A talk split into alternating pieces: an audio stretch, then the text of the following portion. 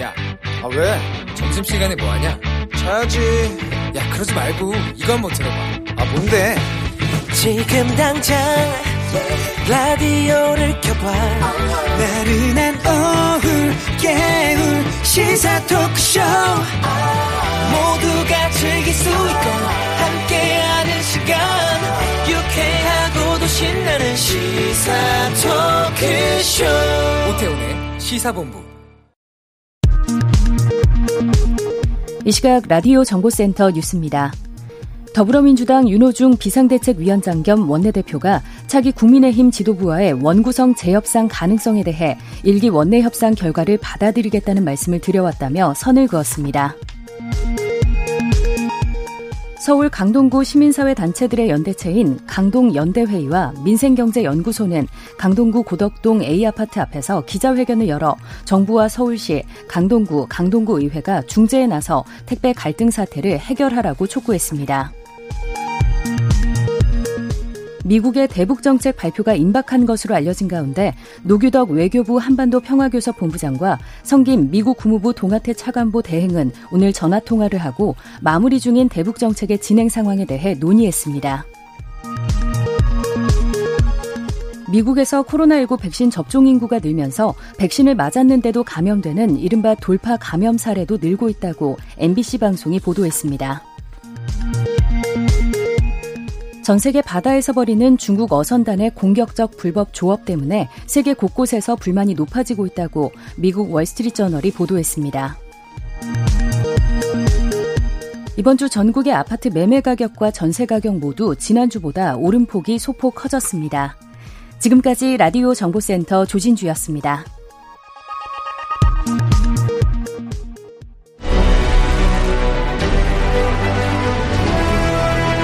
김철민의 본부 뉴스.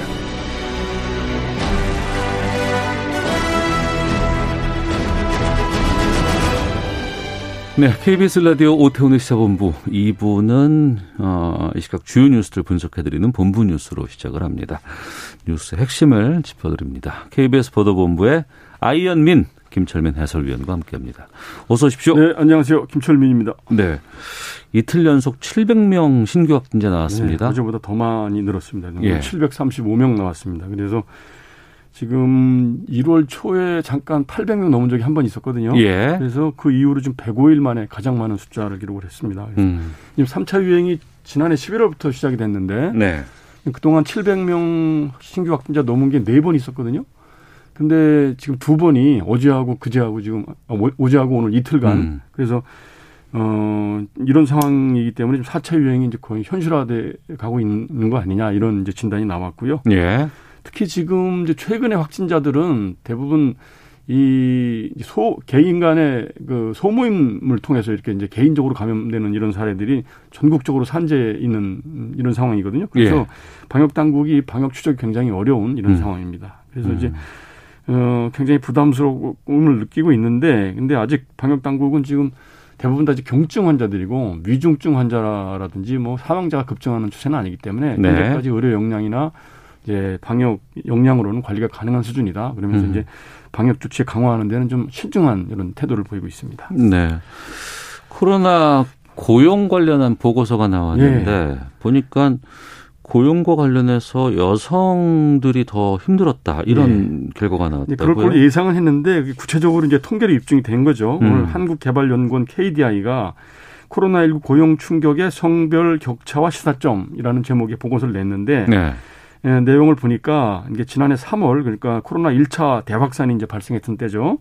그래서 핵심 노동 연령 인구인 25세부터 54세까지 인구 가운데 그 취업자 수 감소폭을 보니까 네. 그 여성 취업자 감, 감소 수가 전년 동월에 비해서 54만 명 줄어드는 데 비해서 남성은 30 어, 32만 명. 음. 그래서 여성 취업자 감소폭이 남성보다 1.7배나 더 많았던 겁니다. 네. 그래서 그 연령별로 보니까 여성 가운데서는 주로 39세에서부터 44세까지의 기혼 여성들이 이제 가장 많이 줄어들었는데 네. 그 이유를 보니까 코로나 확산 때문에 학교가 폐쇄되면서 자녀들 아, 돌봐야 되는 돌봐야 부담이 되니까. 늘어났기 때문에 예, 예. 그래서 이제 그 주로 뭐 이제 음식, 음식업, 숙박업, 그다음에 교육 서비스업 같은 이런 대면 노동에 종사하는 여성 근로자들이 가장 많이 줄어들었던 걸로 이렇게 분석을 분석이 됐습니다. 그래서 오늘 이제 정책적 지원을 하기를 일과 가정이 이거 양립시키는데 어려움을 겪는 이런 근로자들을 지원하는 그런 정책이 나와야 되고 네. 특히 이제 고용 충격이 가장 컸던 대면 서비스업 근로자들에 대한 실직자들에 대한 고용 지원할 수 있는 정책이 병행이 돼야 된다 이렇게 정책적인 제안, 제안을 내놨습니다. 네. 광역 급행철도 GTX-D 노선 공개됐다고요? 예, 오늘 한국교통연구원이 제4차 국가철도망 구축계획 수립 연구라는 제목으로 이제 공청회를 열었습니다. 그래서 이제 뭐 이제 국가 철도망 확충 계획에 대해서 이제 여러 가지 계획들을 발표를 했는데 네. 그중 이제 가장 관심 이끌었던 게 그 광역 급행철 GTX D 노선이 어떻게 될 것이냐. 이제 이게 2기, 3기 신도시와 연결되는 거 그렇죠. 아닌가요? 어. 그렇죠. 그렇죠. 이제 수도권 서부 서부권역 네. 여기에 이제 어 GTX D 노선이 어떻게 나올 것이냐. 이제 이게 가장 관심사였는데 음. 그동안은 이제 그 인천이나 김포 쪽 어, 지자체들은 그 김포에서는 이제 김포에서 부천을 연결해서 서울 강남하고 하남까지 연결한 이런 노선을 제안을 했었고요. 예. 인천시는 인천국제공항에서 김포를 연결해서 서울 강남으로 가는 이렇게 Y자를 옆으로 뉘어놓은 이런 형태의 음. 노선을 제안을 했는데 오늘 이제 한국교통연구원이 공개한 초안을 보면 네. 김포 장기에서 부천 종합운동장까지 김포에서 부천까지만 연결하는 어. 이런 GTX 노선을 결정을 했다 이렇게 밝혔습니다. 네. 그러니까 이제 그 이유에 대해서는 어뭐 그 여러 가지 대안을 검토를 해봤는데 수도권이나 지방 간에 이게 균형 있는 투자, 그다음에 음. 기존 노선의 영향 이런 것들을 검토를 해본 결과 김포에서 부천까지만 연결하는 노선을 아, 결정했다 이렇게 밝혔는데 네. 이런 결정이 나오자마자 바로 김포하고 이제 인천 지역 주민들이 반발하기 시작을 했습니다. 그래서 지금 김포하고 부천까지만 GTX를 연결하면 그게 무슨 GTX 광역 음. 급행철도냐, 이게 김부선이다 이러면서 예. 그 지금 이 김포에서 서울로 출퇴근한 인구들 대부분이 서울 강남으로 가는 인구들인데 네. 부천까지만 연결해서 뭘 하자는 거냐 이렇게 어. 얘기를 하고 있고 인천 지역 주민도 지금 이제 우리나라 허브 공항이 인천 공항인데 네. 인천 공항에서 도심으로 들어가는 광역 급행 철도가 없다는 게 말이 되느냐 음. 이렇게 이제 반발하고 있고요. 그래서 해당 지자체들은 그 추가로 좀 검토 사업을 좀 포- 을, 어, 제안을 해서 예. 이 정부를 좀 설득을 해서 이제 이쪽 그 김포하고 어, 인천 쪽에서 서울 강남까지 연결되는 노선이 이 신설이 되도록 이게 이제 설득을 하겠다 이렇게 이제 밝히고 있습니다. 예. 프로축구 기성용 선수가 뭐 투기 의혹이 있어요. 예, 최근에 뭐 이 성추행 논란으로 굉장히 말이 많았었는데 이 서울 FC 소속 프로축구 기성용 선수 그리고 이제 그 아버지 기영옥 씨하고 같이 농지법 위반 혐의로 지금 광주 경찰청 반부패 경제범죄 수사대에 입건이 된 사실이 예, 드러났습니다. 어. 농지법을 위반한 건데 이 구체적인 혐의가 이제 확인이 아직 안 되고 있는데 최근에 광주 서구청이 이 기성용 선수 부자가 취득한 농지가 지금 차량 차고지로 불법으로 형질 변경된 게 확인이 돼서 원상복구 명령을 내렸다고 그래요. 그래서 네. 이제 혐의가 일부 드러나고 있는데 이제 대략 보면은 기성용 선수가 해외에서 이제 활동하고 있던 2015년 16년 사이에 광주시 서구 금호동 일대의 논밭 농지하고 토지 10여 필지를 26억 원을 들여서 매입을 했는데 네. 이때 이제 농지를 매입을 하면 농업 경영 계획서를 제출해야 되잖아요. 의무적으로. 의무적으로 해야 그렇죠. 되죠. 근데 이제 네. 이걸 허위로 작성을 했다는 거죠. 그리고 실제 어. 농지를 이용하지 않은 것이고. 그래서 이에 대해서 이제 기성용 선수 부친인 기영옥 씨는 해당 부지를 축구센터 설립 용도로 매입을 한 것이다 이렇게 주장을 하고 있는데요. 네. 어쨌든 농지를 축구센터 용도로 매입을 했다는 것도 이것도 이제 뭐 좀 해명이 잘 안 되는 거고요. 특히 이제 또 의심되는 게 뭐냐면 그 부지 옆에 민간 공원이 조성이 되는 이제 특례 사업 이 진행이 되고 있는데 어. 이 기성용 선수 부자가 매입한 땅이 그 부지 안에 포함이 돼 있고 또그 음. 인접해 있고 이래서요. 그이 시세 차익도 이제 상당히 거, 있는 것으로 이렇게 지금 조사가 되고 있습니다. 그래서 경찰이 어, 농지법 위반 불법 형질 변경 혐의가 지금 포착이 됐고 좀 입건이 돼 있는 상황이고 아직 소환 조사 일정은 구체적으로 잡지를 않고 있다. 이제 아직 확정이 안 됐다 이렇게 밝히고 있습니다. 네. 이재용 부회장 재판 있었는데 출석했죠. 예, 반드시 오늘- 해야 되잖아요, 이거는. 그렇죠. 이제 오늘 이제 국- 국정농단 혐의로 구속이 된 거고 오늘 이제 첫 재판이 열린 거는 그 삼성물산 제일모직 합병 과정에서 불법성 여부를 따지는 예, 예. 그 재판이었는데 오늘 자본시장법 상 이제 부정거래 행위, 시세 조정, 업무상 배임 이제 혐의로 이제 서울중앙지법 형사합의 25부 재판이 이제 열렸는데 여기에 이재용 전 부회장 그다음에 이재용 부회장 그다음에 최지성 전 미래전략실장, 장충기 전 미래전략실 차장 이렇게 이제 다 출석을 했습니다. 그래서 원래는 지난달 25일에 이제 재판이 열리기로 했었는데 그 이재용 부회장이 맹장 수술을 받았지 않습니까? 그래서 그렇죠. 예. 어, 건강 때문에 이제 이제 두 번이나 이제 재판이 연기됐다가 오늘 열린 건 열렸습니다. 그래서 이제 이재용 부장이 재판에 앞서도 피고인을 통해서 입장을 밝혔는데 변호인을 통해서 입장을 아니, 변호인을 네. 통해서 네. 죄송합니다. 네, 변호인을 통해서 이제 입장을 밝혔는데 건강 상황을 첨작해서 이제 재판을 연기해줘서 이제 고, 예, 유구반 상황을 잘 넘겼다. 음. 어, 고맙다 이렇게 얘기를 했고 재판장이 국민 참여 재판을 받길 원하느냐 그랬더니 이재용 부회장이 아니다 이렇게 이제 아닙니다라고 이제 짤막하게 답변을 했다고 합니다. 그래서 오전에는 검찰 측에서 이제 그 공소 사실에 대한 설명 절차가 진행이 됐고 예. 오후에는 이제 변호인이 측에 이제 변론이 진행될 예정이라고 합니다. 음, 알겠습니다. 자, 본부 뉴스 이 뉴스까지 듣도록 하겠습니다. KBS 보도본부의 김철민 해설위원과 함께했습니다. 고맙습니다. 네, 고맙습니다.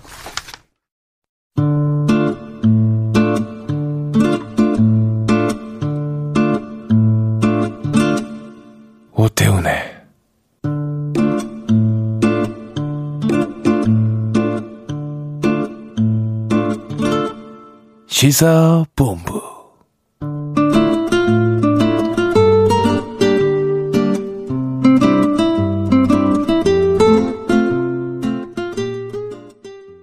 네, 1시 11분 지나고 있습니다. 시사부문은 청취자 여러분들의 참여 기다리고 있습니다. 샵 9730으로 의견 보내주시면 되고요. 짧은 문자 50원, 긴 문자 100원, 어플리케이션 콩은 무료입니다. 팟캐스트와 콩, KBS 홈페이지를 통해서 시사본부 다시 들으실 수 있고 유튜브를 통해서도 만나실 수 있습니다. 일라디오나 시사본부 이렇게 검색해 보시면 영상으로도 확인하실 수 있습니다.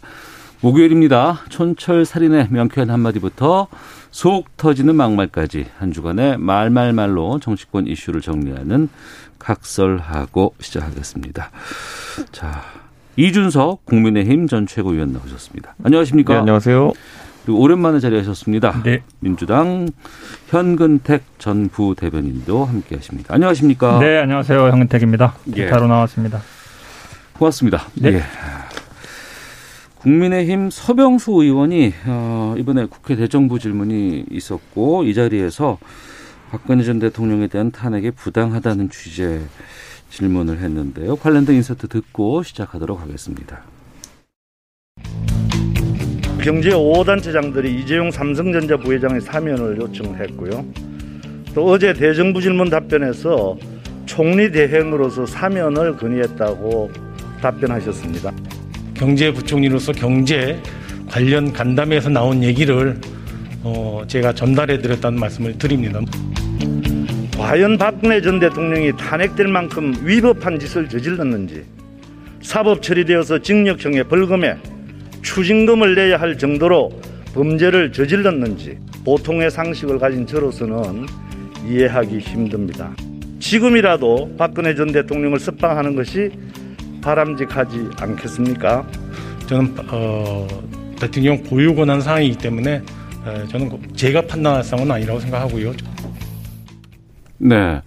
한동안 이 얘기가 좀 있었다가 많이 들어가고 잠잠해졌는데 보궐선거 끝나고 나니까 다시 이 대정부 질문에서 이게 소환이 됐습니다. 탄핵 자체가 잘못됐고 그 정도로 죄 짓지 않았다. 그러니까 국민의힘의 오선 의원이시잖아요. 어떻게 들으셨어요? 뭐 결국은 뭐 선거 끝나니까 뭐 도로 한국당, 도로 새누리당 가는 것 같은데요. 네. 사실 왜냐면 이거를 이분은 탄핵하고 사면을 연결시키고 있지만 음. 전혀 다른 거거든요. 네. 탄핵이라는 건 기본적으로 국회에서 의결하고 헌재에서 결정을 받은 거잖아요. 그렇죠. 그렇죠. 그러니까 사면을 얘기하는 사람들도 탄핵이 잘못됐다고 얘기하는 사람은 거의 없어요. 음. 왜냐하면 탄핵이라는 건 국회 결의하고 헌재에서 결정한 거기 때문에 네. 사법부의 판단까지 받은 거란 말이에요. 음. 국회라는 입법부의 판단과 그럼 입법부와 사법부에서 판단한 게 잘못됐다라고 얘기하는 거예요. 저는 사실은 그게 말이 안 된다고 보는데 그러니까 네. 사면 얘기는 있을 수 있어요. 사면이라는 거는 음. 그 탄핵이라는 걸 옳다. 그래도 하더라도 네. 그래도 뭐 어쨌든 전직 대통령인데 계속 감옥에 있어야 되느냐 이런 음. 얘기하는 거건데 예. 요거를 교묘하게 연결시키고 있지만 음. 사실은 말하고 싶은 거는 탄핵이 잘못됐다고 얘기하고 싶은 거예요. 예. 제가 보기에는 어. 왜냐하면 어, 사면은 누구 뭐, 뭐 여러 사람들이 얘기하지만 탄핵 잘못됐다 얘기하는 거는 태극기보다 이런 사람들이 계속 얘기하는 거거든요. 네. 결국은 뭐 선거 끝났더니 뭐 어, 이제 과거로 돌아간 거 아닌가 그렇게 평가하고 싶습니다. 네. 이준석 최고께 좀 질문 드려볼게요. 그럼 사면 말고 우선 탄핵이 잘못됐다. 이 부분은 어떻게 지금 당의 분위기는 어떤 거예요? 뭐 저도 공개적으로 방송에서 몇 번 언급했고 조수진 의원이나 아니면 저희 김재섭 비대위원도 언급했지만은 네. 탄핵 자체에 대해 가지고 그것을 뭐 되돌릴 수 있는 방법도 없고 음. 그리고 탄핵에 대해 가지고 헌법재판소의 판단이 잘못되었다고 주장할 근거도 아직 없기 때문에 네. 저는 뭐 탄핵에 대해서는 그 잘못되었다고 주장하는 것은 개인의 주장일 수 있겠으나 이게 뭐 실질적인 구체적인 행동으로 이어질 수 있는 것도 아니고 음. 서병수 의원이 뭐 원래 친박계로 분류되시는 분이고 예. 그렇기 때문에 저는 뭐 그리고 이분이 그런 이 불가역적인 상태라는 걸 모르고 발언하신 건 아닐 것이다 음. 이렇게 보고 다만 이게 앞으로 미칠 파급 효과에 대해서는 봐야 될 것이 네. 지금 우리 당의 윤석열 총장이 합류하느냐 마느냐 어. 이런 걸 가지고 논의가 많은데 예, 예. 어, 윤석열 총장의 합류 여부와 그리고 친박계의 운명이라는 거는 상호 호환이 안 됩니다. 그렇죠. 예, 예. 윤석열 총장은 뭐 탄핵은 아니지만 그 뒤에 형사 재판을 통해서 박근혜 대통령 감옥 보낸 사람입니다. 음. 그렇기 때문에 이 뭐 사명과 다르게 이 재판이나 아니면 탄핵이 잘못됐다고 주장하는 사람들이 주류가 되면은 네. 윤석열 총장은 국민의힘에 들어올 수 있는 방법이 없는 것이죠. 어. 그렇기 때문에 지금 시점에서 이런 발언이 나온 것은 네. 서병수 의원이 지금까지 이런 발언을 하실 기회가 많았는데 어. 공교롭게 선거 뒤니까 선거 뒤라고 분석하는 분도 있겠지만은 예, 예. 정계 개편을 앞두고 어 좀 이런 쪽에 둘레를 치고 있는 것이 아니냐 음. 어, 이런 어, 해석도 가능한 부분이 있습니다. 뭐 대선이라든가 또 주도권이라든가 이런 부분에 대한 것까지도 좀 생각이 드는 것 같기도 지금 한데. 이준석 최고 얘기처럼 결국은 친박계의 생존 본능이라고 아, 할 수도 있고요. 아니면 예. 이제 윤석열 견제론이라도 볼 수 있는데 음. 이게 사실은 친이게 친박계 잘 모르겠습니다만 사실 없어진 줄 알았는데 없어진 게 아니구나라는 생각이 들어요. 아. 그 친이계나 이런 분들은 보면은 탄핵 반대 탄핵이 잘못됐다 얘기까지는 안 하거든요. 예, 결국은 친박계 영향력이 아직 살아 있다. 그러니까 아. 도로 영남당 얘기하지만 결국은 그 중에 핵심은 대구 경북이고 예. 거기에 또 핵심은 물론 서병수 의원은 거기는 아닙니다만 친박계 결국은 이- 저는 이게 친박계 주류의 생각일 것이다. 음. 윤석열 총장이 들어오는 것도 반대하고 본인들이 네. 만약에 윤석열 총장이 들어왔을 때는 본인들의 정치적인 입지도 음. 줄어들지 않겠냐. 아무래도 반대 세력이니까 그런 여러 가지 포석이 좀 있는 것 같습니다. 탄핵 얘기를 꺼내는 네. 말씀하신 것처럼 정말 그 세력이 아직도 존재를 합니까? 그리고 영향을 미칩니까? 저는 뭐 그렇다고 보기는 어렵다. 아. 이렇게 보고 이게 세력에 의한 발언이라고 보기는 어렵다. 네. 물론 서병수 의원이 어떤 소통 과정을 통해서 어떤 분들과 상의했는지는 저도 잘 모르겠습니다만은 음. 이번 선거를 통해서 소위 지난 총선을 통해서 소위 TK 지역의 의원들이라 하더라도 친박의 정체성을 가진 분들은 많지 않습니다. 아, TK에서도. 예, 예. 어. 그렇기 때문에 TK의 지지층은 아직까지 박근혜 대통령에 대한 향수를 많이 가지고 있을지 모르겠으나 예. 개별 의원들이 박근혜 대통령에 의해 가지고 뭐 공천을 받든지 이런 경우가 적기 때문에 음. 그런 어떤 개파적 관계라고 보기는 어려울 것으로 보인다. 다만 음. 서병수 의원 확고한 친박 정체성이 있는 분이죠. 음. 그렇기 때문에 그런 발언을 할 수 있다 이렇게 봅니다. 그러면 자연스럽게 예. 사람의 문제가 아니라요. 그러니까 누구가 친박이냐 아니냐 아니라 이제 당내 지지 세력. 세력. 예, 아, 그렇죠. 지지 아. 세력의 문제인데 결국은 이제 당내 소구를 하는 건데 그 사실은 황교안 전 대표 있을 때 태극기로 표현되는 많은 사람들이 당내 들어왔어요. 예. 그렇죠. 많이 들어와서 사실은 어찌 보면 그래서 당대표도 됐던 거거든요. 그 음. 당시에. 근데 그분들이 아직도 이제 교체가 제대로 안 된 거다. 그러니까 당내 세력은 아직도 물론 특정일 누구라 친박으로 칭할 수는 없지만 소위 말하는 그런 분들이 당내 그래도 다수를 참하는 게 아닌가. 당원들 중에. 네. 그런 저는 분위기라고 봐요. 음. 최근 분위기. 탄핵에 대한 뭐 시각 의견은 여기까지 하고 자연스럽게 그럼 사면 쪽으로 가보겠습니다. 어제 문재인 대통령하고 그다음에 이제 오세훈 시장, 박형준 시장 오찬이 있었어요. 근데 이 자리에서도 사면 얘기가 나왔거든요. 어, 대통령과 만나는 자리였고 첫 번째로 만나는 자리였고. 근데 이 오찬에서의 첫 화두가 왜 사면일까라는 궁금증이 좀 있습니다. 저도 궁금합니다. 사실 이 사면 문제라는 것은 그 제가 어제 모르는 전술적 실패다라고 이제 언급했는데 네. 저도 그 박근혜 대통령 특히 음. 이명박 대통령과 더불어서 이 형량이 30년에 달할 정도로까지 가는 것은 좀 과하지 않느냐라는 생각을 갖고 있습니다. 네. 하지만 그와 관계없이 사면 권자는 대통령이고 음. 그렇다고 했을 때 대통령이 먼저 이것을 언급하는 게 아니라 네네. 야당이 먼저 언급하는 순간부터 야당이 정치적으로 곤란한 지점에 들어갈 수 있거든요. 음. 그렇기 때문에 이거는 전술적으로 할 이유가 없는 발언이었다. 어. 저는 이렇게 판단하는데 예. 저는 기본적으로 과거에 아까 이나- 이낙연 대표의 사례도 언급했지만은 이 문제는 여당에서 꺼낸다 하더라도 그딱세 달 전을 기억해 봤을 때 여당에서 꺼낸다 하더라도 큰 호응을 받기 어려운 주제다. 음. 그리고 대통령께서도 쉽게 결단 못하는 주제다. 예. 그렇다면 야당이 꺼낼 이유는 없다 이렇게 봅니다. 음. 꺼낼 이유가 없다고 진단을 했는데도 불구하고 이 제가 오늘 계속 뭐? 친이 친박 얘기하는 것 같은데 사실 이 얘기를 오세훈 시장이 했지만 먼저 꺼낸 건 박형준 시장이 꺼낸 거죠. 꺼낸 네. 거고 그 얘기를 하니까 오세훈 시장도 나도 그런 생각이었다 하는 거니까 음. 결국은 근데 박형준 시장은 뭐 다 알다시피 이제 MB 친이계라고 볼 수 있고 MB와 네. 각별한 사이잖아요. 어. 그걸 염두에 뒀다고 봐요. 음. 왜냐하면 본인이 일단 정치 얘기 재개도 했고 예. 본인이 그동안 뭐 어, 이런 정치적인 스탠스를 이번에 당선된데도 그래도 좀 뭐 보답이 보답이란 말은 좀 그렇지만 음. 그걸 좀 염두에 뒀다고 보는데 사실은 이제 사면 문제는 저는 뭐 대선 때까지도 나올 수 있는 문제예요. 네. 가장 뭐 지금 문재인 대통령 말씀처럼 근데 이제 청와대 얘기한 거 보면 당연히 동의는 아니지만 거절도 안 했다라는 표현이 있거든요. 어. 그 얘기는 뭐냐면 이제 생각은 하고 있다는 얘기죠. 음. 생각은 하고 있는데 언제 할 거냐 시기적인 문제라는 건데 결국은 뭐 국민 여론을 볼 수밖에 없잖아요. 네. 근데 이게 많은 분들이 얘기하는 것처럼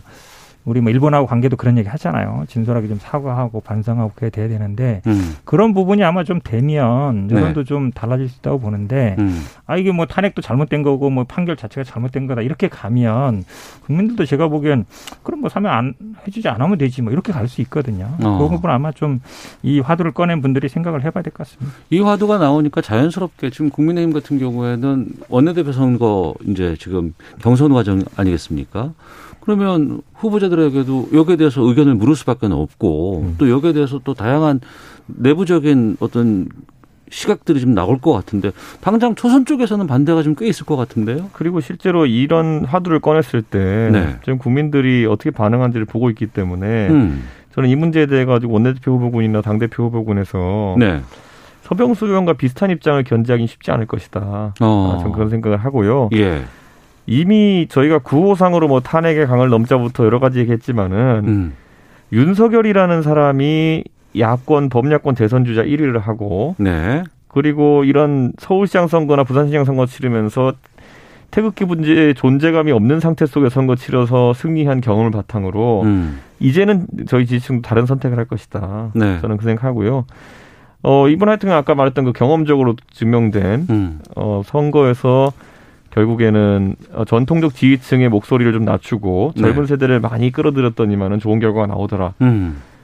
이 경험칙은 앞으로도 좀 어, 지켜져 나가야 되지 않을까 생각합니다. 네. 민주당도 어차피 올 1월 초에 이낙연 전 대표가 그렇죠. 이걸 네. 던져서 상당히 곤욕을 치렀잖아요. 그렇죠. 사실은 이 부분이 뭐 굉장히 뜨거운 감자죠. 음. 이낙연 대표도 이것 때문에 어찌 보면 굉장히 손해를 많이 봤다라고 네, 볼 네. 수 있어서 지금 사실 이게 뜨거운 감자다 보니까 이제 인석 최고도 이거는 뭐 여당에서 제기해야 된다 얘기하는데 사실 여당에서 제기할 문제는 아니죠. 오히려 음. 야당 인사 지금 이렇게 뭐 친박이든 아니면 친이계든 그 전에 뭐 이해관계가 있던 사람들이 제기하는 게 오히려 맞고 네. 결국은 여론이 얼마나 움직일 거냐가 중요한데 이게 뭐 정치적으로 예를 들어서 유불리를 따질 일은 아닌 것 같고요. 그리고 음. 국민들이 돌아설 수 있는 여론을 만드는 거 그것도 제가 보기에는 이 아까도 말씀드렸습니다만 이걸 제기하는 분들이 그 역할을 해야 된다. 그냥 네. 대통령 결정만 해라 한다고 해서 될 일이 아니거든요. 음. 국민들이 사실은 20대, 30대들이 보기에는 우리가 아, 전두환 노태우 대통령 이렇게 풀어줬더니 뭐 골프나 치러 다니고 있다. 이게 딱 박혀 있거든요. 아. 그러니까 전직 대통령이라 해서 어, 특혜를 받으면 되겠느냐 이 생각이 많단 말이죠. 지금 네. 젊은 분들은 꼭왜딴 사람은 안 해주고 대통령만 해줘? 음. 이 생각이 있는 거잖아요. 근데 그거를 어떻게 해소시킬 거냐 그 고민을 해야 되는 것이지 대통령이 무조건 결단해서 하십시오 이렇게 얘기하는 건 제가 보기에 조금 아닌 것 같아요. 그러니까 국민의힘 같은 경우에도 당장 보면은 김종인 전 비대위원장이 떠나고 나서 이 일이 지금 벌어지고 있는데 있을 때 한 넉 달 전인가요? 이미 관련해서 사과를 한 거 아니에요? 탄핵과 관련해서 국민한테. 근데 지금 이게 선거 지나고 났더니 다시 이게 불거진다는 게 곤혹스러울 것 같다는 생각이 좀 들어요. 그러니까 이게 사실 그 지난 서울시장, 어, 부산시장 보궐선 끝난 다음에 네. 이준석이 온 방송 돌아다니면서 2030이 승리의 주역이었다라고 하고 다닌 이유를 이제 아실 겁니다. 음. 이게 뭐냐면 이거 저희 당은 이 관성이 있어가지고 네. 조금만 여유가 있으면은 뭐 자유의 승리다, 뭐 민주, 뭐 독재와 싸운 뭐 이런 그 예? 발언들이 나올 수밖에 없는 지금 내부 구조가 좀 있거든요. 예, 예. 그래서 최대한 이번에 불가역적으로 이것을 어 변화를 만들어내기 위해 가지고 선거 끝난 다음에도 계속 이제 젊은 세대에 집중하는 분위기를 만들려고 했던 겁니다. 어. 근데 지금 당장 전당대회와 원내대표 선거가 겹치는 상황 속에서 예. 슬슬 이게 좀 몸이 필요하면 올라오는 이런 대상포진 같은 느낌으로 어. 또 하나씩 올라오고 있습니다. 제가 봤을 때는. 어. 선거 끝나고 나서 무언가 만족할 만한 성과를 얻어 어느 곳에 얻은 곳에서는 항상 그런 거 하지 말자 그러는데 또 그런 일들이 반복적인 것들이 참 가장 많았잖아요. 선거 끝나기 전이냐 말보다요. 네. 김종인 비대위원장 있냐 없냐 차이죠. 아, 그 있을 차이인가요? 때도 사실은 이 생각이 있고 이런 말들을 하고 싶은 사람들이 많이 있었겠죠. 아. 있었는데 그냥 이렇게 누르고 있었다. 아니면은 음. 뭐이 권위의 힘으로 누르고 있었던 건데 거기에 싹 빠져버린 거잖아요. 네. 지금 어찌 보면 진공 상태, 음. 공백 상태잖아요. 예. 리더십이. 그러다 보니까 이제 원래 갖고 있던 생각들이 이렇게 나오는 건데 음. 사실은 뭐 당이 그렇게 하루아침에 좀 쉽게 바뀌지 않는다는 걸 보여주는 거죠. 그래서 네. 이번에 아까 말했던 이제 불가역적인 변화를 이제 만들어내려면은 음. 이런 어떤 과거로 돌아가려고 하는 움직임을 보이는 만약 후보가 예. 원내대표 선거나 전당대회 나온다 그러면은 음. 떨어뜨려야 됩니다. 그냥. 음. 예. 제 생각엔 이게 불가역적인 변화가 되려면은 네, 네. 그런 결론이 나는 것 외에는 왜냐하면 이번에 만약 그런 발언을 또 누가 이득을 보잖아요. 음. 그러면 또 다음번 선거에서 다음에도 계속 이런 발언을 하는 사람 나옵니다. 네. 꼭 튀어가지고. 그래서 저는 결국에는 당내에 변화가 있다는 것은 어. 당원들과 국민들의 마음을 모아서 이제 선거 결과로 봐야 되는 것이거든요. 음. 청취자 파라나 사사님 서병수 의원의 근간을 무너뜨리는 탄핵 부당 발언을 바라보는 국민은 그저 답답합니다. 과거로 가지 말고 미래로 가길 바랍니다. 5070 2353님은 전직 두 대통령 모두 자신들의 잘못을 인정하지도 않고 있는데 사면이 말이 됩니까? 라는 의견도 주셨고 0385님 지난번 김종인 위원장의 사과는 선거용 쇼였나 하는 생각이 들게 하는 행보네요. 라는 의견도 주셨습니다. 김 전 위원장 공교롭게도 이제 나 당을 떠나고 났더니 계속해서 당을 향해서 비판의 목소리가 거세게 계속 나오고 있거든요. 근데 또 보란 듯이 또 이런 일이 좀 터지고. 저는 김종인 위원장도 그렇고요. 예. 사실 당의 이런 내부 사정이나 분위기, 관성을 아는 사람들은 음. 대선 전에 한 번쯤은 그 다시 한번 하방세가 나올 것이다라는 생각을 하고 있습니다. 아, 예. 그리고 아까 말했던 건 이번 선거의 결과 분석에 대해 가지고 네. 어, 당이 지금까지 중도화 전략이라든지 음. 김종인 위원장의 어쨌든 쇄신 전략이 먹혔다고 분석하는 사람들은 이 관성을 유지하려고 하는 것이고 네. 그게 아니라 뭐 LH 때문에 다 이기는 선거였다. 막대기만 꽂아도 이긴다. 뭐 이런 얘기하는 사람들은 음. 선거 승리의 요인을 이런 어떤 과거와의 단절이라든지 이런 것을 찾고 싶지 않고 옛날 방식이 옳다고 다시 주장하고 싶은 겁니다. 네. 저는 이거는 뭐 방송 청취하시는 분들이라면은 누구나 알고 있을 겁니다. 음. 예, 국민의힘이 과거에 이제 자유한국당 시절의 모습을 보였을 때 어, 찍기를 주저하는 국민들이 많아질 것이라는 거. 예, 그런 음. 그런 인식이 있어야 되는데 당내 일부 이제 보따리 내놓으라고 하는 물에 빠졌던 사람 건져놨더니 보따리 내놓으라고 하는 분이 있다면은 그거는 이번에 좀 심판 받아야 될 것 같습니다. 결국에는 내년 대선이 가장 중요한 정치적인 분수령이 되는데 네. 국민의힘 같은 경우에는 특히 이번에 좀 그 보궐선거에서 범위 야권이 상당히 효과를 봤다고 하는 측면에서 분석이 나온다 그러면 국민의당과 합당도 해야 되고 또 지금 제3지대에 있는 뭐 윤석열 전 총장이라든가 이런 연대 이런 것들을 보여줘야 되는데 지금의 이런 상황은 어떻게 보세요?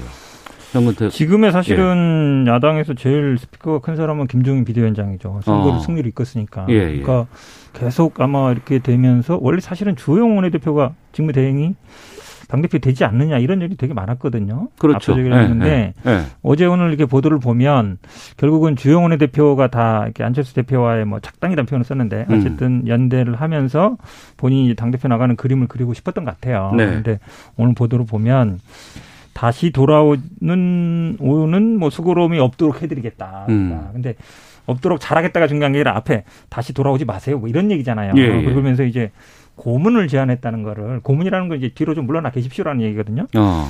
제안했다는 것도 언론에 이제 나오면서 결국은 아마 타겟이 지금 주호영 원내대표를 타겟으로 하는 게 딱 이제 눈에 보이는 거죠. 음. 그러니까 안 된다라고 하는 거거든요. 주호영 네. 원내대표 당대표 안 돼. 저는 어. 그 메시지라고 봐요. 예.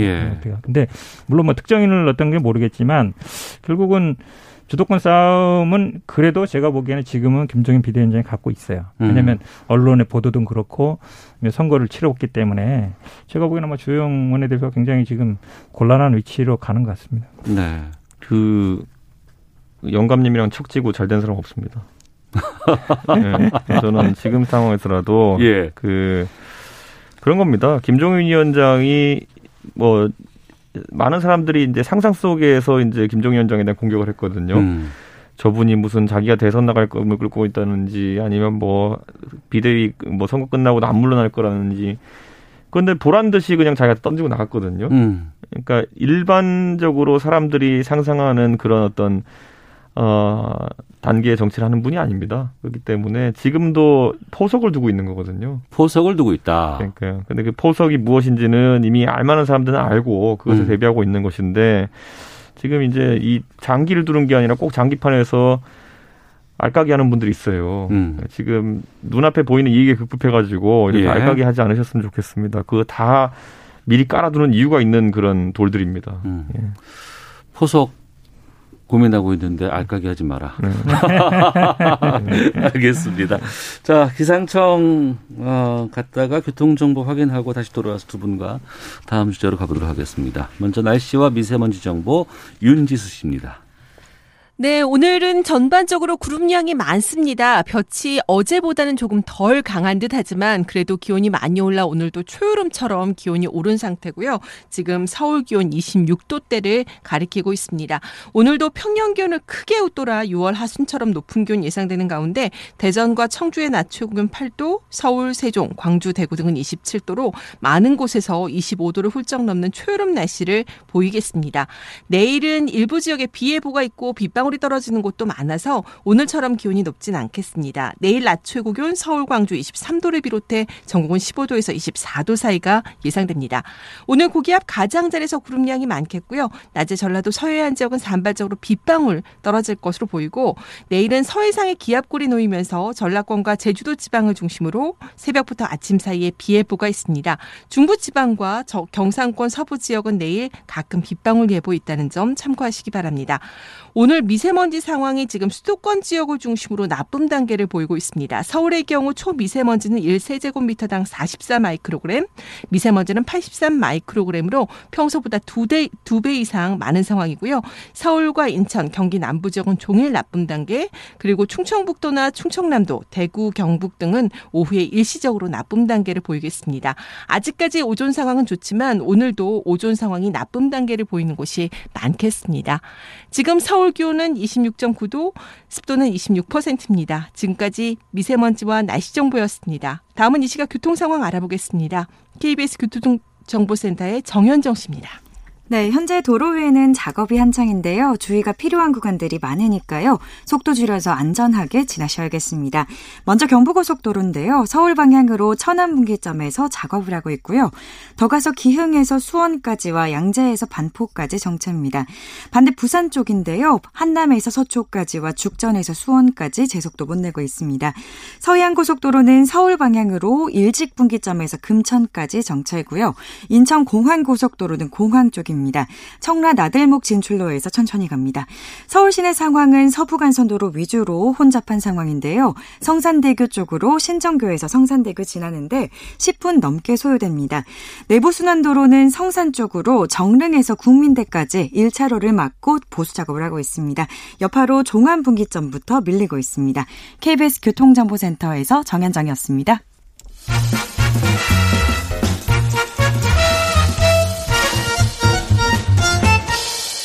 오태훈의 시사 본부. 네, 각설하고 돌아왔습니다. 더불어민주당 현근택 전 부대변인, 국민의힘 이준석 전 최고위원과 함께하고 있습니다. 선거 이후에 어, 부동산 민심에 대한 평가가 컸다. 이런 얘기들 많이 나와서 그런지 민주당에서 종합부동산세 부과 기준 낮추는 법안 이게 발의가 됐고 또 관련된 정책 노선 좀 변화 이런 것들이 좀 보이고 있습니다. 관련된 인서트 듣고 말씀 나누겠습니다. 지난 4.7 보궐선거를 통해 국민들의 성난 민심이 확인되었습니다. 정부의 부동산 정책에 대해 냉엄한 비판이 있었고 정책 변화에 대한 요구가 빗발쳤습니다. 종부세 공제 기준을 공시지가 합산 현 6억 원에서 7억 원으로 상향하여 종부세 적용 대상을 줄여 세부담을 완화했습니다. 또한 1세대 1주택의 경우 적용 대상을 공시지가 9억 원에서 12억 원으로 상향하여 종부세 적용 대상을 줄이는 동시에 세 부담도 크게 완화했습니다. 네, 민주당의 김병욱 의원의 목소리였습니다. 그러니까 종부세 이거 부과 기준을 좀 낮추겠다 이런 뜻이잖아요. 그렇죠. 맞죠? 어.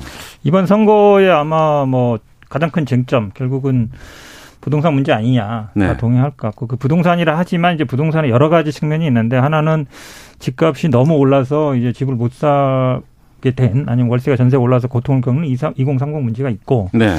다른 측면에는 물론 서울 같은 경우는 자가 보유율이 한 50% 정도 되지만 음. 사실은 이제 세금이 오른다. 네. 그중에 뭐 저는 아마 종부세 문제보다 재산세 문제가 더 큰 것 같아요. 재산세. 예, 그렇죠. 왜냐하면 재산세는 모든 사람이 다 다, 내죠. 내, 잖아요 네, 그렇죠. 근데 그게 이제 이번에 아마 한 뭐 19% 그러니까 10몇 프로인가 이제 공시지가 오르면서 결국은 6월 1일 기준이에요. 음. 네. 종부세든 재산세든 6월 1일 소유권자 기준인데 지금 이제 곧 다가오고 있거든요. 그렇죠. 응, 다가오고 네. 있기 때문에 이 공시지가가 그대로 반영되면 한마디로 얘기하면 공시지가 오른 만큼 세금이 오르게 돼 있어요. 음. 음, 그러니까 아마 제가 보기 김병욱 의원이 물론 김병욱 의원 지역은 분당이다 보니까 아무래도 분당은 종부세 대상자가 많겠죠. 네. 재산세도 늘어나고 그래서 이제 그걸 낮추자는 얘기인데 저는 이번 선거 과정에서 사실은 박영선 후보도 계속 했던 얘기예요. 어. 종부세 부분도 좀 종부세가 원래는 어찌 보면 약간 부유세 개념 상위 네. 뭐1% 정도였는데 지금 아마 9억 기준을 갖고 있으면 여기 한 10년 전 기준인데요. 서울 아파트에 한 올해로 보면 한 4분의 1, 25% 정도가 들어가는 거예요. 서울에 25%의 아파트가 9억, 들어간다. 공시지가 9억이. 예. 그러면 이게 당초에 우리가 부유세 상위 뭐 1%, 2% 잡았던 거에 비해서는 너무 많다. 음. 그 문제가 분명히 있는 것 같아요. 그래서 네. 그 부분 얘기할 수 있는 것 같고요. 또 재산세 부분도 재산세는 누진세입니다. 올라갈수록 이제 더 많이 내게 되는데 6억 이상은 단일세예요. 음. 우리가 왜 소득세도 뭐 3억 몇 억까지는 단일세로 하거든요. 예, 그걸 예. 조금 세분화하면서 공시지가 오른 만큼 세금이 좀 덜 오르게 하자는 거라서 저는 이제 선거 때든 아니든 뭐 세금 올리는 거 좋아하는 국민 하나도 없거든요. 음. 하나 가진 사람이든 둘 가진 사람이든 그래서 어느 정도 좀 여론을 반영하는 측면이 있다 이렇게 보고 싶습니다. 민주당이 요즘 선거 끝나고 나서요. 예. 저희가 한 1년 전쯤에 지적했던 것들 다 갑자기 새로 깨달은 것 같이 해가지고 정책을 내고 있거든요. 그때는 전혀 반응 안 보이다가 당연하죠. 저희가 어. 부동산 세금 올릴 때 이러면은 집 한 채 가진 사람들이 뭐 빚내 세금 내야 되냐부터 해가지고 이 사람들이 네네. 잘못했냐 그랬을 때는 완전 눈 부라리면서 집값이 올랐는데 세금 더 내야지 이랬거든요. 음. 지금 와가지고 선거로 뜨거운 맛을 보고 나니까 네. 생각이 바뀐 것 같은데 어. 이 일뿐이겠습니까? 앞으로도 좀 뜨거운 맛을 봐가지고 예. 좀 이런 정책에 있어가지고 일방통행식 행보를 했던 것에 대해서 음. 반성을 했으면 좋겠고 당장 최근 논란이 되고 있는 백신 스와프 문제도 예. 작년 12월 27일 날 저희 당의 박진 의원이 언급했던 것인데 어. 그때는 이런 지하에 거절해놓고 지금 와가지고 급하니까 하겠다고 하는 거 아닙니까? 예. 저는 부동산 관련해서도요. 지금 뭐 전월세, 뭐 대출 규제 이런 것들 한 6개월 전에는 어, 자신감 있게 발표했던 것들 네. 어떻게 걷어들일지 고민하고 있을 겁니다. 음. 그러면 제가 좀 여쭤볼게요. 네네. 그때는 왜 안 했을까요? 어, 굉장히 어려운 질문인데요. 뭐 저는 사실은 개인적으로는 뭐 대출 규제는 좀 풀어줘야 된다는 얘기 했었어요. 제가 음. 왜냐하면 소득이 제 주변에도 보면은 뭐 소득이 부부 요즘 맞벌이를 많이 하니까 한 네. 8천, 9천 뭐 1억 되는데 요 LTV 때문에 LTV가 40% 50% 잡혀 있잖아요. 네. 조정지역이 음. 50%밖에 대출이 안 되는 거예요. 네. 나 소득은 있는데 못 사는 음. 우리 현금 있는, 만, 있는 사람만 사야 되느냐 이제 이런 얘기들이 있기 때문에 저는 뭐 개인적으로는 계속 요걸 좀 풀어야 된다고 얘기했었는데 네. 사실은 이제 종부세 재산세 이 부분은 저는 뭐 일단 지금 말씀하신 것처럼 야당은 계속 주장해 왔지만 아마 선거 과정에 음. 그 여론들이 반영되는 과정이라 봐요. 그래서 네. 그 당시에 그럼 틀린 거 아니냐. 음. 뭐 그렇게 꼭 얘기할 필요는 없는 것 같고요. 왜냐하면 결국 정책이라는 거는 뭐 국민들이 어느 정도 지지를 하느냐 거기에 달려 있다고 봅니다. 음, 근데 이제 지금 나오는 반응들을 보면 이런 분위기도 있지만 진성준 의원 같은 경우에는 아니 뭐그 무주택자들에게 혜택을 주기 위한 것들로 가야지 왜 감세를 먼저 나 지금 논의를 하느냐라는 불만들도 갖고 있는 분들 꽤 계시더라고요. 저는 양자택일 문제는 아니라고 봐요. 어. 기본적으로 왜냐하면 종부세라는 건 기본적인 성격이 저는 부유세 성격이 있다고 보고 예. 그게 만약에 아까 말씀처럼 4분의 1이 들어간다 그러면 그건 사실은 재산세가 별로 다르지 않은 거거든요. 음. 대부분의 그럼 내년 되면은 아마 더 늘어날 거예요. 어. 그렇게 되면 사실은 원래 취지에 잘 안 맞다고 보고 음. 그래서 사실은 대출 규제도 저는 그래서 집을 이렇게 대출 규제를 풀면 네. 빚내서 뭐 집 사라는 거 아니냐 이 얘기가 나오는 건데 음. 사고 싶은 사람도 있거든요. 네. 계속 그러니까 계속 이제 야당에서 얘기했던 것도 공급도 늘리고 수요 억제도 풀라는 얘기잖아요. 한마디로 얘기하면. 근데 저는 그게 둘 다 꼭 모순되는 건 아니다. 음. 그래서 당연히 저렴하게 살 수 있게 공급을 해야 되는 것이고 또 네. 사고 싶은 사람이 있으면 살 수 있게 하는 것이고 아마 근데 저는 이 포커스가 종부세든 재산세든 일가구 일주택 한 주택 가진 사람이 특별히 소득은 없는데 나이는 많고 은퇴자인데 어, 계속 집값이 오르니까 세금을 내야 되느냐, 계속 늘어나느냐. 여기에 알겠습니다. 포커스가 있다고 봐요. 그러니까 저희가 다 했던 얘기 똑같이 하고 있는 거고요. 어. 저는 기본적으로 기- 어, 김성준 의원이 이 부자와 또 부자 아닌 사람의 프레임을 갈라치려고 하고 있는데 어. 저희가 주택 시장이라고 하는 것은 그 자가 소유 주택에 사시는 분도 있지만은 전월세로 거주하시는 분도 반 이상이 되는데 예. 그렇다고 한다면은 일반적으로 경제학 개론을 배우면요 이런 상황에서 부자 소위 집 가진 사람에게 조세를 때린다고 해가지고 부자가 세금 다 부담하는 거 아닙니다. 음. 경제학 개론에서 기본적으로 배우는 게 조세의 귀착이거든요. 네. 이 사람이 만약에 세 주는 사람인데 음. 예? 세금이 올랐다 그러면은 그걸 월세에서 뽑으려고 합니다. 여기는 월세가 오르는 것이고 전세가 오르는 것이고 이렇게 돌아가는 이치를 몰라서 말씀하신 것인지 아니면 알면서도 그냥 어, 과거에 잘못 판단했던 것을 되돌리기 싫은 것인지 네. 민주당이 이제 국민들이 민주당보다 똑똑한 것 같아요. 그러니까 이런 말장난 안 했으면 좋겠습니다. 음. 그 대정부 질문에서도 종부세 관련해서 홍남기 부총리도 신중하게 검토하겠다라는 말을 했거든요. 네네. 그러면 바뀌는 겁니까 이제? 아마 당내 치열하게 논쟁이 될 것 같아요. 지금 어. 아마 왜냐면 김병우 의원, 이거 뭐 지역구 차이도 있습니다. 예, 김병우 의원은 분당이고 진성준 의원은 아마 그 지역에 아마 이런 여론이 많지 않을 수 있는데 음. 결국은 아마 이게 당내에서도 어 뭐 지도부는 물론 약간 보조를 맞춰라는 얘기도 있지만 네. 또 들어보면 의외로 또 이 법안에 대해서 해야 된다라는 분들도 꽤 있어요. 어. 그러니까 서로 완전 히 일치되는 건 아니죠. 예, 어찌 보면 예. 내부적인 논쟁 중인데 저는 뭐 그게 민주주의 사회는 충분히 있을 수 있다. 그리고 음. 왜냐하면 뭐 국회의원이 법을 발의할 때 예를 들어 다 뭐 당지도부 상에서 하는 건 아니거든요. 네, 이미 네. 발의했으면 이걸 가지고 이제 치열한 논쟁이 아마 벌어질 것 같고 음. 그럼 당연히 뭐 의원총회 같은 데도 나중에 최종 결정하겠지만 네. 그리고 이제 논쟁 시작을 던졌다 화두를 던진 거라고 봅니다. 음. 이게 그럼 아무래도 이게 먼저 나온 거는 6월 말까지 이거 반영이 된다?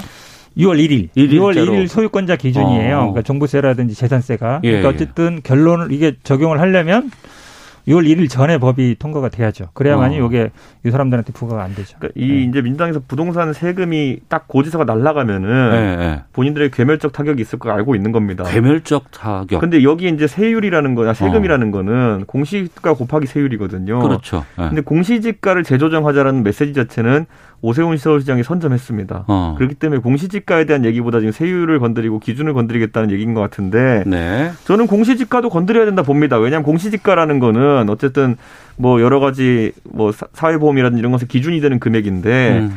90%까지 시가를 반영해 버리면요 지금의 올라버린 집값이 고착화됩니다. 네. 그렇기 때문에 저는 어느 정도 여유를 두고 조정해야 된다 보는데 하여튼 할 거 많습니다 민주당 되돌리기 위해서. 예. 이 공시지가 문제는요. 근데 우리가 재산 등록할 때 공시지가로 하잖아요. 네. 매입가나. 그러다 보니까 뭐 20억짜리 아파트가 뭐 7억, 8억 이렇게 신고된단 말이죠. 그러니까 이건 어느 정도 현, 그, 현 시세랑 맞춰가는 게 사실 맞는 거예요. 물론 그 시, 시기를 언제, 언제씩 할 거냐 문제지만 요거를 네. 이대로 그냥 둬도 된다. 그건 제가 보기엔 아닌 것 같아요. 알겠습니다. 각설하고 여기까지 하겠습니다. 이준석 전 최고위원, 현근택 전 부대변인과 함께 했습니다. 고맙습니다. 네, 고맙습니다.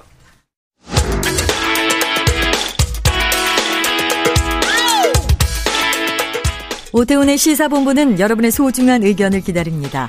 짧은 문자 50원, 긴 문자 100원의 정보 이용료가 되는 샵 9730. 우물정 9730번으로 문자 보내주십시오. KBS 라디오 앱 콩은 무료입니다. KBS 라디오 오태훈의 시사본부. 지금 여러분은 대한민국 라디오 유일의 점심 시사 프로그램을 듣고 계십니다. 네, 사회에 존재하는 다양한 이슈에 대해서 가감 없이 우리 생각을 표현하는 시간입니다. 세상의 모든 리뷰. 김선영 문화평론가와 함께합니다. 어서 오십시오. 안녕하세요. 예. 올해 그 방송계 뭐 탤런트 아니면은 뭐 어, 가수 이런 네. 분들 뭐 학교 폭력 가해 문제 네. 스포츠에서도 이게 촉발이 됐었고 그렇죠. 그것 때문에 아예 그냥 드라마가 막 그냥 무너지는 경우도 있었고 맞습니다. 뭐 사람이 바뀌는 경우도 있었고 네, 거의 난리죠, 진짜. 어 근데 요즘에 또 이게 불거진다고 해서 네. 제가 잘 모르는 부분이지만 또 워낙에 많은 분들이 여기 관심을 많이 갖고 계시더라고요. 그렇죠. 이게 좀 화제가 되고 있는 프로그램들은 어. 시청자들이 좀 이렇게 믿고 재미있게 볼 수 있을 만한 그런 신뢰감을 줘야 되는데 예. 그래서 감정 이입을 해야 될 음. 출연진의 이런 심각한 어떤 사회적인 문제가 터져버리면 이제 시청자들은 굉장히 좀 기만당했다라는 그런 생각을 받게 되고요. 네.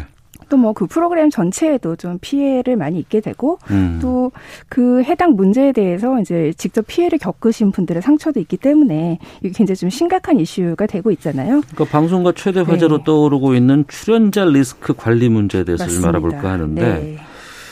강철 부대라는 예능 프로그램의 출연자가 또 논란의 대상이 되고 있다는데 네. 무슨 내용입니까? 이게 지난 3월 달부터 방영을 시작한 채널 A에서 방영을 시작한 군대 예능 프로그램이에요. 군대 예능 프로그램은 MBC에서도 그랬고 유튜브에서도 그렇고 많았잖아요. 그렇죠. 네. 네, 작년에도 거의 가짜 사나이 신드롬이 네. 또 일었었고, 근데 비슷하게도 가짜 어. 사나이에서도 이제 인기를 끌던 출연자가 네. 이제 전과 경력이 밝혀져 가지고 또 프로그램에서 굉장히 좀 논란이 됐었잖아요. 음. 근데 강철 부 대도 비슷한 상황이 터진 거예요. 네. 한 출연자가 이제 처음, 처음에는 급작스럽게 제작진이 개인적인 문제로 그냥 하차를 한다. 음. 라고 밝혀져서 도대체 무슨 배경일까 사람들이 궁금해 했는데 네. 바로 그 다음 주에 MBC 실화탐사대라는 프로그램에서 이 출연자가 왜 하차를 하게 됐는지 어떤 문제가 있었는지 보도를 한 거예요.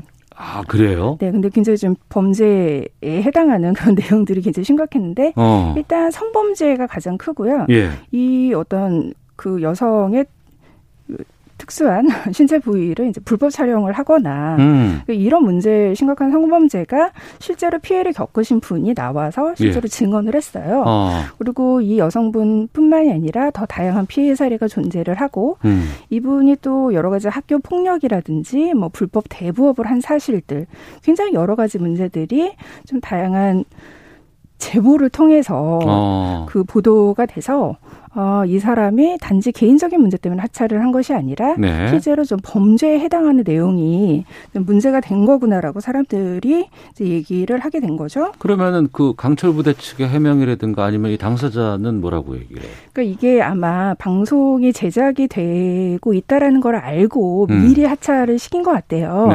그러니까 이게 아마 방송이 이제 실화탐사대 보도가 나가고 난 다음에 하차를 했으면 이제 이 사람들이 이제 적극적으로 해명을 했을 텐데 음. 이미 하차를 시키고 난 이후에는 거의 약간 손절에 가까운 상태로 아, 그러니까 우리 방송사 출연하는 누군가를 저쪽 방송사에서 취재가 들어갔다더라라는 그렇죠. 걸 네. 듣고 나서 미리 그럴 개연성이 어. 이제 농후하고요. 예. 그래서 어쨌든 추가 해명은 없는 상황이고 음. 단지 이 출연자가 지금 한 3회까지는 네. 출연한 방송이 이미 됐기 때문에 음. 다시 보기 서비스에서는 이제 분량이 편집이 된 상태예요. 네. 그래서 제작진은 어쨌든 그 이후에 보도가 나온 이후에 추가 해명은 없었고요. 음. 이 문제가 된 당사자 본인은 본인이 이제 뭐 며칠에 해명을 하겠다라고 얘기를 했는데 네. 사실은 보도 내용에 굉장히 상당한 근거가 있는 내용들이 많았고 음. 그래서 이거는 해명 수준이 아니라 본인이 직접 경찰서에 가서 문제를 좀 해결해야 되는 차원이 아닌가 생각이 돼서요. 네. 네. 좀 그런 사건이 있었습니다. 그 강철 부대도 논란의 대상이 됐고 네. 또 배우 서예지 씨 네. 이분은 학폭 스태프 네. 갑질에다가 네. 이 가스라이팅 논란에 휩싸였다고 하는데 아. 가스라이팅이 뭐예요? 네, 사실은 이게 특정 상대방을 네. 좀 계속해서 어떤 자존감을 죽이는 발언들을 계속해서 약간 음. 심리 조종을 하고 네. 약간 상대방에 대한 어떤 심리 통제권을 가지게 되는 행위를 어. 가스라이팅 행위라고 하는데 네. 이게 흔히 이제 권력 관계에서 위계 관계에서 나오는 그러니까 위계가 관계에 있는 대상에 네. 대해서 너 이렇게 해 이렇게 해 네, 이렇게 그렇죠. 하는 거. 네. 어. 그렇기 때문에 사실은 저는 가스라이팅 논란, 가스라이팅이라는 단어는 살짝 이제 논란의 여지가 있다고 보는데 네.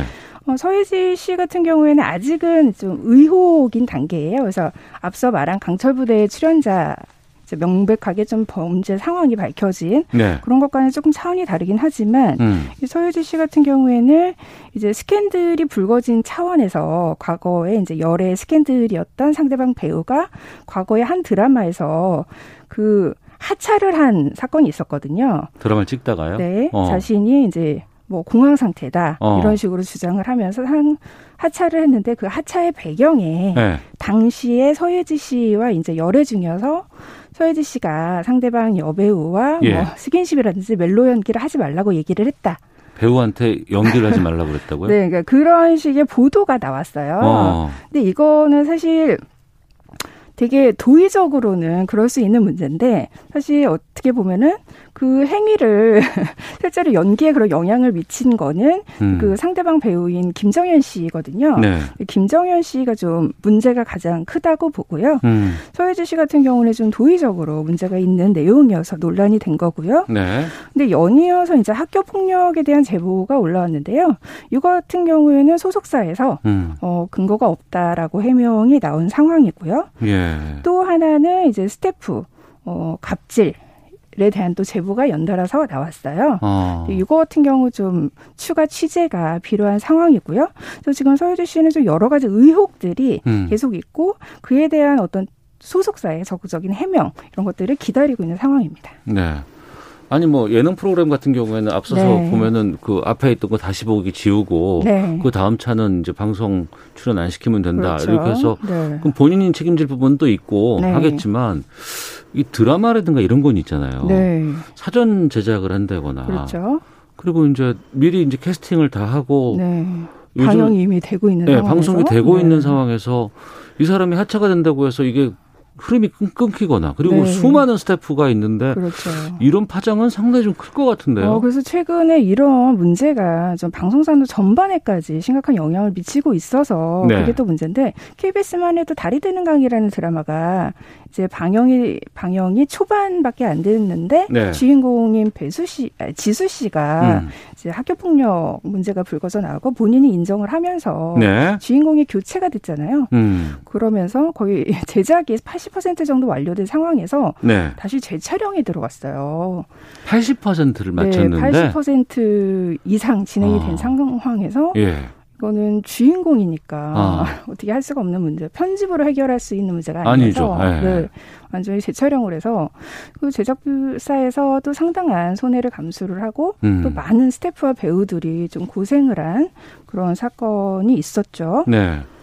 그리고 뭐, 또뭐 네. 음주운전 때문에 또 하차되고 나면 또 그렇죠. 바뀐다는 것도 있고. SBS에서 이제 나라라 개촌용이라는 드라마에서 주연을 맡았던 권상우 씨가 주연을 맡았던 이제 배성우 씨가 음주운전 이제 사고를 일으켜서 소속사의 이사인 그 정우성 씨가 네. 급하게 이 역할을 대신 맡았거든요. 음. 어 근데 이제 배우도 준비되지 않은 상황에서 긴급하게 뭐 하고 어 정 그러니까 일반적인 상황이라서 상황이라면 시청자들이 정우성 씨의 투입을 굉장히 반겼겠지만 드라마에 이미 몰입한 상황에서 어. 갑자기 주인공 얼굴이 바뀌니까 네. 이거는 시청자들에게도 좀 시청권이 방해되는 그런 상황인 거죠. 어. 그래서 지금 이렇게 잇따라 계속 불거지고 있는 문제들이 이제 출연자 단지 개인의 문제뿐만이 아니라 저 시청자들에게까지도 피해가 이어지고 있는 그런 상황이어서 어, 앞으로 이런 출연자 리스크 관리를 어떻게 해야 될 것인가. 근데 이 관리를 어떻게 해- 할까요? 이걸 네. 미리미리 다 신원조회를 해보고 무슨 이런 걸 확인을 하고 캐스팅을 하거나 네. 이러 이래도 이거 걸러내기가 쉽지 않을 것 같은데. 네. 사실은 소속사에서도 네. 몰랐던 상황인데 이거를 예, 출연 예. 제작진이 어떻게 알겠어요. 음. 근데 요즘 이런 경우가 부쩍 자주 일어나는 상황이 유명인도 그렇지만 일반인 출연 프로그램들이 많이 늘어나고 있잖아요. 일반인들이 출연하는. 네, 뭐 네. 강철부대나 뭐 가짜 사나이도 그런 경우죠. 음. 그리고 뭐 미스트롯이나 이런 오디션에서도 음. 뭐 학교 폭력 이런 문제가 많이 불거지고 있어서 네, 네. 이런 검증에 대해서는 조금 더 경각심을 음. 가져야 될 필요가 있고요. 네. 최근에 이런 연애 관련 단체에서도 음. 의혹만으로 어, 섣부른 보도를 좀 자제해달라 음. 이런 요청이 있었어요. 네. 좀 사실 확인이 철저하게 필요할 것 같습니다. 알겠습니다. 요거는 정정을 좀 해야 될 것 같은데 네. 앞서 이제 배성우 씨 얘기를 아, 네. 어, 저희가 다뤘었는데 네. 그 음주운전 사고를 내신 건 아니고 아, 네. 음주운전 적발로 이제 아, 하차를 네, 한 네, 부분인데 그렇습니다. 네, 또 그게- 그거 좀 차이가 좀 아, 있어서 그렇죠. 네. 저희 정정토록 하겠습니다. 네, 감사합니다. 자, 지금까지 세상의 모든 리뷰 김선영 문화평론가와 함께했습니다. 고맙습니다. 감사합니다. 네, 오태훈의 시사본부 마치겠습니다. 내일 뵙겠습니다. 안녕히 계십시오.